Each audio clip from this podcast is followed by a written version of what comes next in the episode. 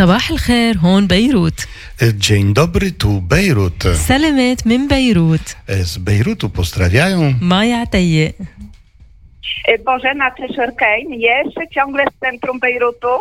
I Kazimierz Gajowy. Do pani Bożeny za chwilę wrócimy, ale najpierw dwa słowa o pogodzie w Bejrucie.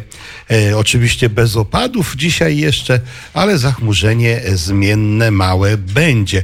Temperatura słodziutka, teraz dwadzieścia stopni, a w południe i po południu dwadzieścia sześć stopni Celsjusza. I tak już zostanie praktycznie przez całą noc, bo jutro wzrost temperatury ponad trzydzieści stopni, ale, ale z piorunami.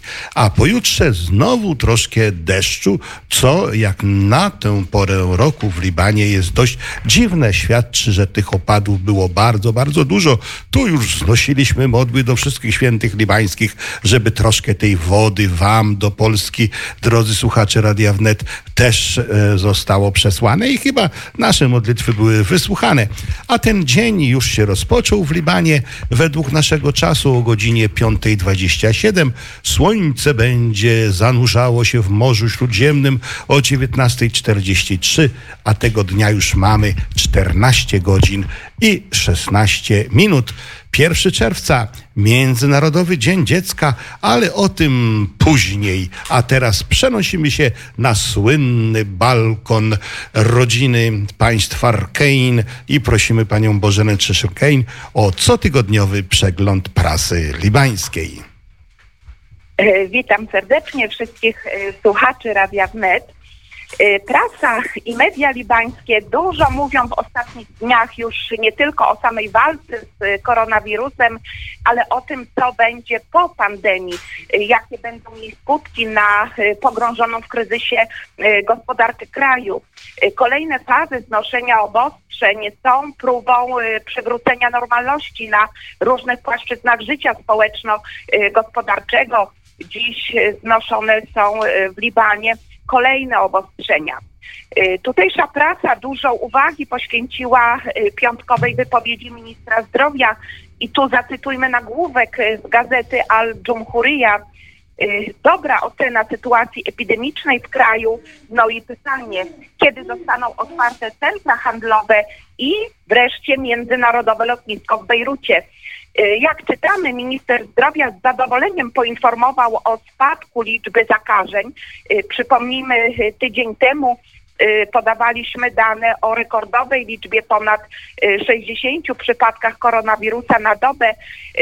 W minionym tygodniu całe szczęście ta liczba była znacznie mniejsza pomimo dalszego stopniowego łagodzenia obostrzeń.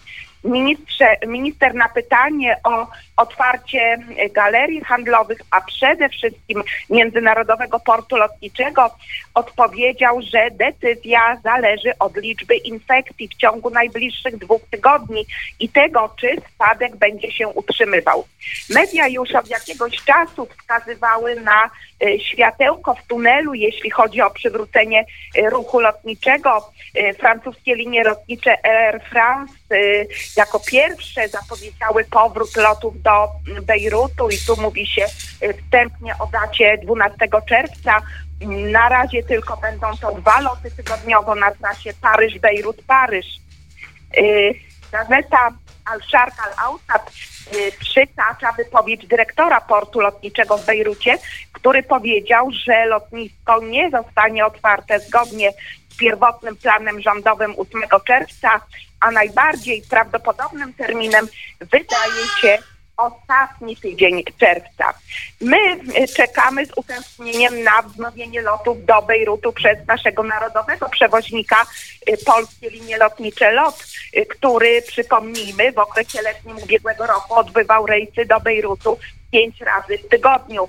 Te bezpośrednie loty na trasie Warszawa-Bejrut to duże ułatwienie dla naszych rodaków przybywających do kraju biblijnych cedrów, w tym oczywiście pielgrzymów, i możemy mm, tylko wyrazić nadzieję, że niedługo powrócimy do realizacji naszych planów pielgrzymkowo-turystycznych przerwanych niestety przez pandemię.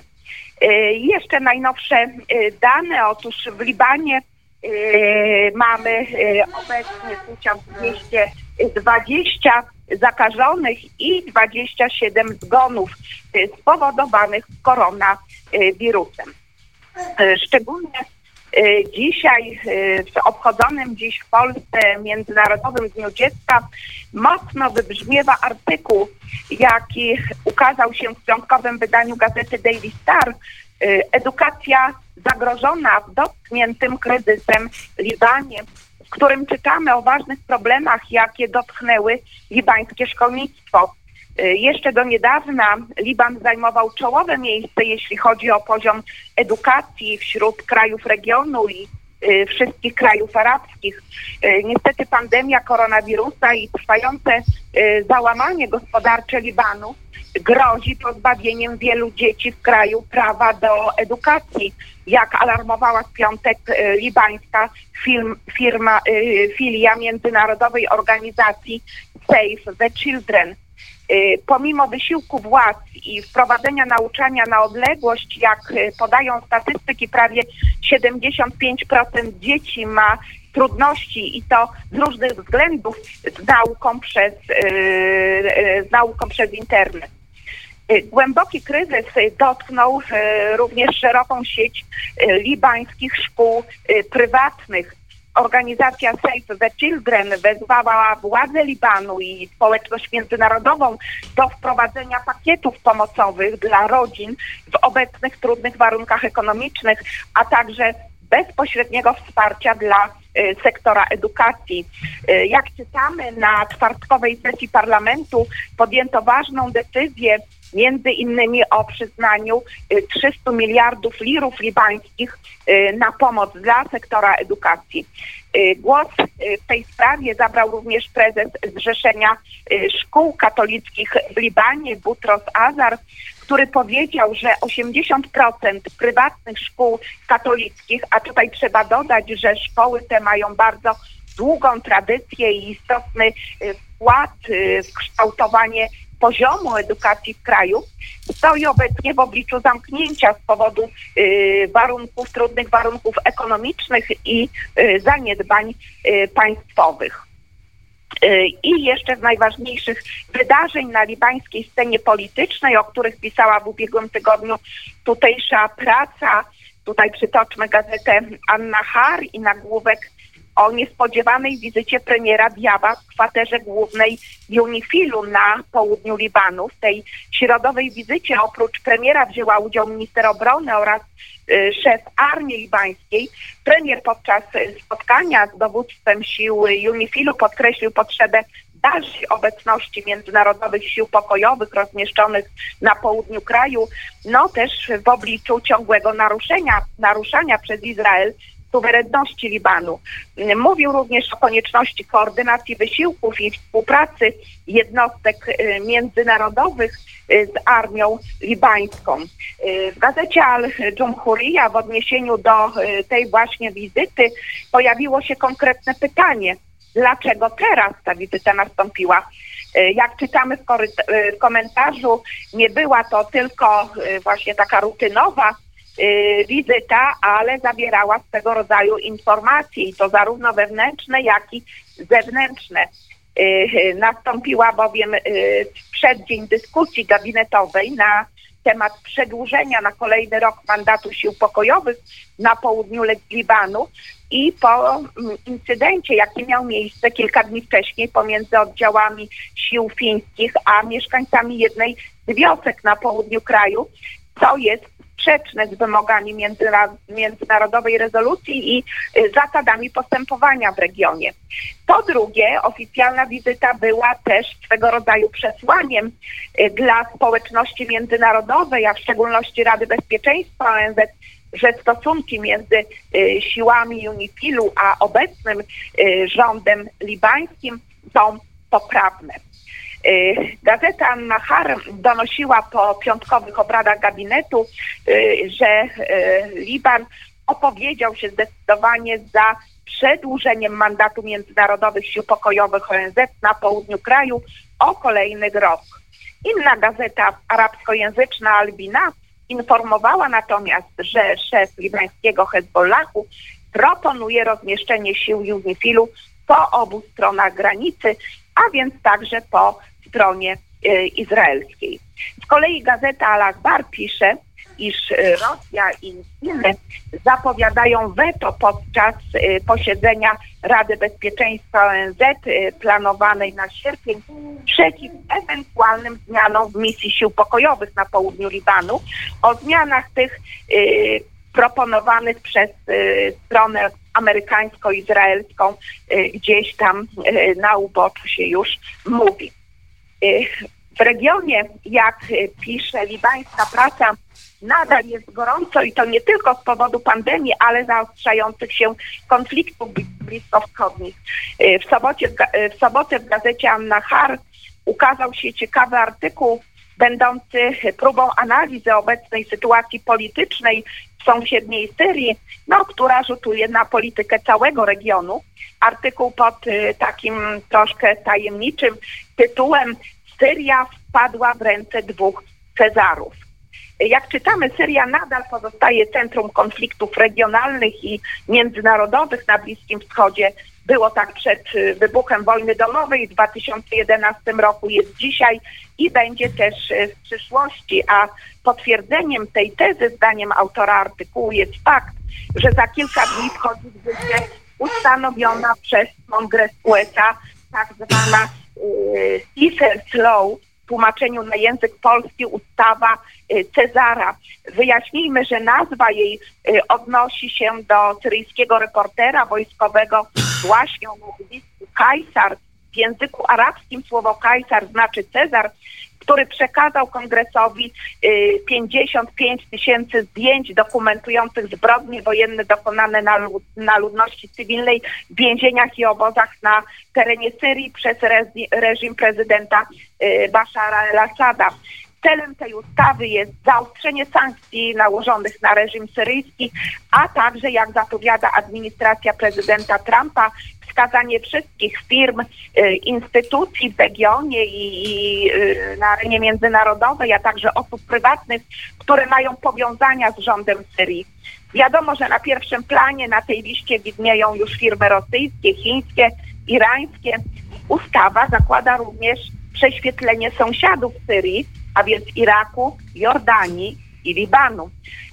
Unia Europejska w tych dniach poparła ustawę, przedłużając sankcje przeciw reżimowi syryjskiemu na kolejny rok. Jak podkreślają obserwatorzy sceny politycznej, sytuacja jest o tyle groźniejsza, że dla Libanu yy, równolegle do wspomnianej ustawy pojawił się w, kon- w kongresie projekt yy, ustawy nakładającej sankcje na Liban, łącznie z powstrzymaniem wszelkich form amerykańskiej pomocy, o ile obecny rząd libański, choć w niewielkim stopniu, powiązany jest z Hezbollahem. No to już bardzo niekomfortowa sytuacja dla niektórych sfer obozów politycznych w samym Libanie. Jeszcze wracając do tytułu, tym drugim Cezarem, jak pisze autor, jest oczywiście prezydent Rosji Putin i prowadzona przez niego polityka w regionie. W dwa tysiące piętnastym roku Putin nie pozwolił Zachodowi utrwalić wpływów w Syrii, pamiętając o obłędzie, jaki popełniła Rosja w Libii w dwa tysiące jedenastym roku, kiedy utraciła tam swoje wpływy po upadku Kaddafiego. No, momentem przełomowym dla obecności rosyjskiej y, było oddanie przez Syrię ważnej strategicznie bazy wojskowej w okolicach miasta Latakia na wybrzeżu syryjskim, co znacznie wzmocniło militarną pozycję Rosji nie tylko w Syrii, ale i w całym regionie Bliskiego Wschodu. Putin, jak pisze autor, nie zamierza wycofać się z Syrii, a wręcz przeciwnie, planuje zwiększenie rosyjskich baz na jej terenie. No i wszystko to pozwala przypuszczać, że pokój nie szybko wróci do Syrii, a tym samym do całego regionu Bliskiego Wschodu. To tyle w dzisiejszym przeglądzie prasy. Pięknie dziękuję za uwagę i oddaję głos do naszego studia Bejrut. Pani Bożena Krzyszczyn-Kain w swoim cotygodniowym przeglądzie prasy, za co serdecznie dziękujemy. Dziękujemy, bo nasi słuchacze Radia Wnet, Studia Bejrut, kiedy wysłuchają ten przegląd prasy, wszystkie inne wiadomości wiedzą, gdzie je ulokować i zrozumieć. Dziękujemy Ci za to, Pani Bożeno, ale też troszeczkę zasmuciłem się tą wiadomością dwudziestu siedmiu zgonów, bo ja przynajmniej od tygodnia powtarzałem Ci ciągle, że było ich dwadzieścia sześć. No jeden przypadek śmiertelny nam przybył. E, miejmy nadzieję, że więcej ich nie będzie i rzeczywiście ten e, port lotniczy w Bejrucie e, będzie gościł nasze samoloty, polskie samoloty z polskimi pielgrzymami, z polskimi turystami, bo jest to potrzebne e, dla Polski duchowo, ale również i finansowo dla naszych polskich biur, a dla Libanu w sposób szczególny, bo jak wiemy, Liban stoi turystycznie i czeka, czeka na otwarcie tych pięknych hoteli, tych wspaniałych miejsc i religijnych, i archeologicznych, na co bardzo, bardzo liczymy. Dziękujemy i polecamy się na przyszłość. A my wracamy do studia. E, tutaj mikrofon trzyma już e, Maja i oczywiście nie będzie żadnego zdziwienia, jak dzisiaj usłyszymy też jakiś głos e, dziecka, no bo to przecież e, ich jest dzień i tutaj już widzimy, jak Sawia do mikrofonu się naprawdę dobija. Być może będzie kiedyś e, dziennikarką. E, Maju, ja mam do ciebie pytanie. E, no w Polsce od samego rana e, widzę napisy Międzynarodowy Dzień Dziecka. W Libanie też? By Polanda fi al-yom al-yom al-awlad bi Lubnan kaman? Eid al-Tufl al-Alami. Tak, wiemy o tym, że dzisiaj jest Dzień e, Dziecka, ale czy my obchodzimy tutaj w Libanie? Yani nech nam نحتفل بشكل غريب شي هون بلبنان. يعني ما عنا احتفال مميز بس بهيدا النهار لأنه يمكن كل يوم هو يوم الطفل. W Libanie nie ma takiego szczególnego dnia dziecka. Być może dlatego, że każdy dzień w Libanie jest dniem dziecka. A dlaczego? Lesz. الطفل بيجي بالمرتبة الأولى لأنه هو بياخد الاهتمام تبع أهله كل الاهتمام. Dlatego być może, że dziecko w naszych e, libańskich rodzinach jest najważniejsze. يعني يمكن الأهل بقضوا كل حياتهم عم يشتغلوا وعم يتعبوا كرمال مستقبل أولادهم. Wszystko to, co robi rodzina, praca, wszystkie cierpienia, jakie ponosi, ponosi tylko i wyłącznie dla swoich dzieci. يعني بنعرف إنه لبنان بيدفع أكثر من نص معاشه Jest wszem i wobec znane, że połowę zarobków Libańczycy przeznaczają na edukację swoich dzieci. No pięknie, pięknie, ale my też obchodziliśmy specyficzny dzień wczoraj, ostatni dzień maja, to święto Pani Libanu. Berek tafalna kaman bil eher yom ayyar hadal ait sajdet Lubnan. مزبوط بيخلص الشهر المريمي وكمان كان عيد العنصرة بنفس الوقت. A wczoraj jeszcze na dodatek nie tylko to był dzień, ostatni dzień miesiąca maja jako dzień Maryjny, ale Maja nam przypomina, że był to też dzień pięćdziesiątnicy. W takim razie co przygotowałaś dzisiaj muzycznie? Fajzan, شو حضرت اليوم بالنسبة للميوزك اليوم؟ هل قد الطفل شغلة حلوة تا الله هو بحد ذاته قرر إنه يصير طفل. Aż się wzruszyłem. Maja mówi, że e, dla Pana Boga dziecko jest tak ważne, że zechciał, żeby też jego syn dzieckiem był. بس السؤال هل مريم كانت بتعرف إنه هيدا الطفل يلي معه هو الله؟ Ale pytanie, czy Maria zdawała sobie sprawę, e, kim będzie to dziecko, które porodziła? Że to będzie Bóg? Że jest Bóg.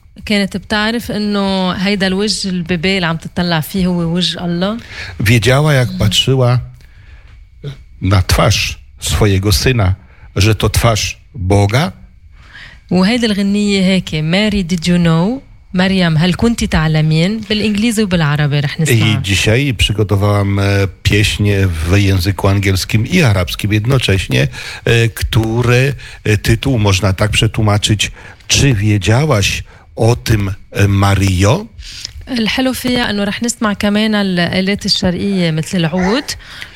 Piękną sprawą w tej pieśni jest to, że możemy usłyszeć taki styl arabski w tej pieśni, przecież nie arabskiej, a zwrócić proszę uwagę szanownych słuchaczy na pewien instrument, który nazywa się uud. اللي هي مشهورة الغنية بالإنجليزي بس بالعربي رح نسمعها هلأ وباللهجة المصرية. To jest pieśń, która powstała w języku angielskim. Jest to pieśń zachodnia, ale przetłumaczona na arabski i również styl, w jakim jest wykonywana, jest stylem i akcentem arabskim. Na dodatek proszę zwrócić uwagę, że to będzie śpiewane w, z akcentem egipskim. W, czyli w, w tym w Egipcie też są chrześcijanie? Faizan maana bil maser fika man mesihije? Akid fi mesihije fi al-aqbat adadun bil malayin, bas muqaranatan bil pięćdziesiąt milion, osiemdziesiąt milion Masry, yumkin al-alam tensa annahum mawjudin. Tak, w Egipcie jest bardzo dużo chrześcijan, bo około dziesięć milionów, ale wśród tych stu milionów Egipcjan, którzy są muzułmanami, świat zapomina, że tam ci chrześcijanie są. Czyli, drodzy słuchacze, żegnamy się z wami tą piękną pieśnią w języku arabskim i angielskim i zapraszamy dzisiaj na podsumowanie dnia i każdego dnia w tygodniu, a w każdy poniedziałek o tej samej porze. Miłego dnia, miłego tygodnia, niech głos poleci do pasty. Dziękujemy.